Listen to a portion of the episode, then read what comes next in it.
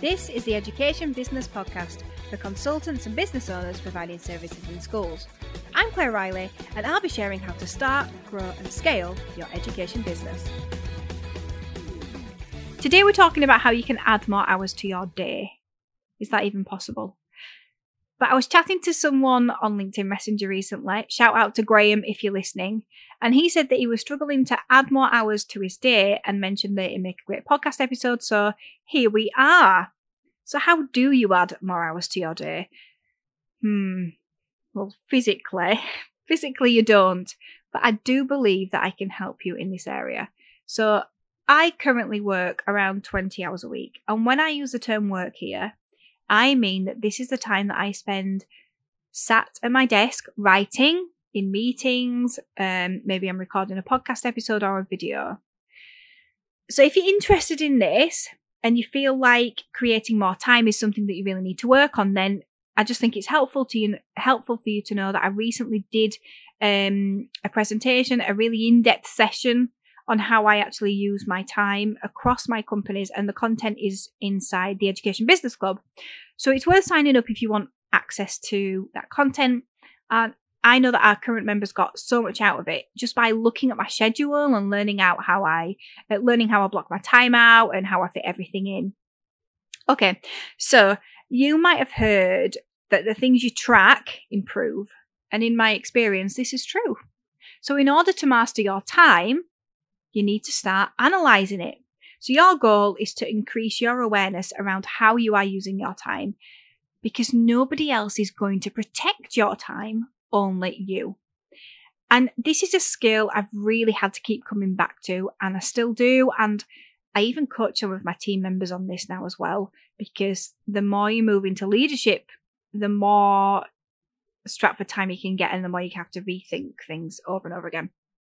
So, thinking about our education backgrounds, if you have one, and where our habits may have come from as well, the culture in some schools can be to waste time. And this doesn't help, does it really? So when I was a teacher, I wasted time. Partly because I was bored, partly because I needed a break, partly because I wanted to be nice, and partly because I didn't take control. When I first started teaching in primary, I was not in control of my time at all.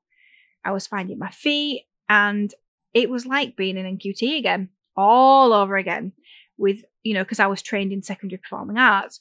So I'd start marking all of my books at 4 pm, and I'd let teachers come and chat to me for half an hour so I couldn't get on. I'd potter at lunchtime, which felt like work, so I didn't get a real break, but I didn't get anything done either. You know, I'd chat too much in PPA time instead of getting down to business, and, and it just went on. So you know, why did I let that happen? And I think part of this was immaturity, but part of this was, you know, not doing the thing that I was supposed to do in my life. So you can blame it on those things. But a lot of this was not understanding myself and how I work, how I best work. So I actually struggled to work with others around or noise in the room. I'm best working alone, and I didn't create those conditions for myself. And I should have. So, what I learned, even way back then, is that I didn't make finishing work or leaving work a priority or make it my most important thing. I was waiting for the education system to change so that it could be fixed. So, fast forward a year then to another school. It was very close in proximity, it was the same demographic, it was the same year group, but I approached things very differently. So, there was actual planning already in place, which did help. But the one thing that I'd learned from the previous school was that if I didn't take control of my own time and at least try to be strict with it, other people would decide how they would use my time instead. I feel like I should just let that sink in for a second. If I didn't take control of my own time and at least try to be strict with it, other people would decide how they would use my time instead. So I had to decide on what the boundaries for my time were and then stick to them. So at the first school, I'd turned up to the staff meeting in the first week. I gave them everything and more. And I was on supply at this point, and I didn't even know if it would be long term. So in the second school, I didn't automatically go to the staff meeting because I was on supply. So I left the second school at 4:30 p.m. every day. And at lunchtime and after school, I learned to say, sorry, but I've got these to get these books marked so that I can leave on time. I learned to make time management my top priority, not talking. And I've got two podcasts, so I love to talk. This was really hard for me to set these boundaries, but I shifted time's value in my life to being much higher. It was important to me. So I'd been at the second school for about half an academic year when the deputy head obviously started to feel like I was becoming part of the furniture and invited me in um, I'm doing inverted commas there, to the weekly 90 minute staff meeting that finished at five o'clock. And by the end of the week, I'd given my notice into the agency to finish at the next half term. Like I didn't just leave straight away. And maybe thinking, oh gosh, that was a strong reaction. But I'd just become really clear on my boundaries and I needed fair exchange. I was on supply for a reason. The pay was rubbish. Um, you know, and I knew that I didn't want to have these unfair expectations put on me again when I was being paid for day to day supply, but actually doing a long term. So I left. And this is the kind of attitude that you need to adopt if you really want to take control of your time. And I know that it can feel uncomfortable to begin with. And maybe you feel like doing this is going to make you into a bit of a diva. Maybe you think I'm a bit of a diva now. Or maybe you think, well, I can just grow my business successfully without mastering this skill anyway. But I would just want you to take a second, right, and think of a famous and successful entrepreneur that you know of right now. Right? They're in your mind. And I just want you to ask yourself the question Would they let other people dictate how they use their time? Hopefully. Hopefully, you got the right answer. And the answer is no, they wouldn't. And the ground is now fertile in your mind. So let's begin. How do we improve your time anal- analysis. Okay. So often when we're thinking about managing our time or fitting more hours into the day, we, we don't focus on the time aspect, but the to-do list. But don't start there. It's not the place to start. It's not about how much you've got to do in the time. So you really need to look at how you are using your time. So how you use how are you using your time now compared to how you used it last month? Are you even aware of how it's different? Is it different? Because it should be. How long are your meetings? Do you have a tendency to just accept any meeting that's presented to you? So, to improve your use of time, then you need to track it, review it, measure it, block it, and have awareness of it. So, one of the things I often say to uh, our interim MD is that everything is for a season. So for me, this specifically relates to time. So when you've got a customer service job, you're going to be checking the emails every Monday morning forever. But when you're an entrepreneur, your role keeps evolving and how you use your time has to evolve with that too. So a really good example is that I've opened up my call calendar for about six weeks. So at this stage, it's not more than that because I like to commit blocks of time. I don't know if it's going to be worth doing six months down the line. So when that's um, finished, it opens up the opportunity for something else. Maybe I'll open up one to one calls with teachers looking to leave the classroom.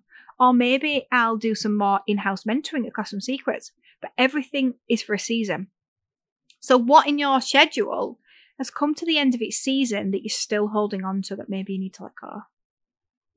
So, my best time to work is when I wake up in the morning before I do anything else. Well, except for making a cup of tea anyway. And I've learned that my most creative work comes out then and that I do it in half the time as well. So make sure that you're really clear on your best times to work. That's really important self inquiry to do. When are you productive? You might not realize straight away. You might have to try out different uh, schedules on for size, and that's absolutely fine. Let's talk external meetings. I am not a fan of external meetings that are an hour long. Why are they an hour? If they were 40 minutes, would you get through the same stuff? I'm sure you would. Sometimes you just fill the time. Can you see how curious you need to be about time and asking all the questions? Why do you need that much of my time? How focused do you need to be on reducing your time commitment to others to protect your time commitment to yourself? It's a lot. It's a lot. Can you reduce your external meetings or the time spent on them? Instead of following someone else's calendar, you could just ask them to book into yours. That's what I do. My external catch ups are 20 minutes, not an hour. So if you want to talk to me, you have to fit it into 20 minutes because I work for 20 hours a week. I don't have time to give a whole hour away. So before you get your mindset around to this way of thinking, it's easier to think, wow, Claire's a bit harsh.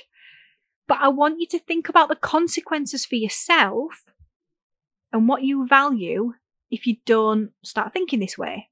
So if I took external meetings of an hour, these things could happen. Like I know my consequences. I'd have to work more than 20 hours a week. And that wouldn't be good because I'd need to use after school club. And I want my children to come home after school at the age they are at, at three and five because they're only young. I'd have to record maybe fewer podcast episodes and I'd only get an episode out every fortnight. I wouldn't be able to mentor people in my team. I'd have to start working in the evenings again. You get the picture. And these consequences have much bigger consequences like not having as many clients or not having a successful team, etc.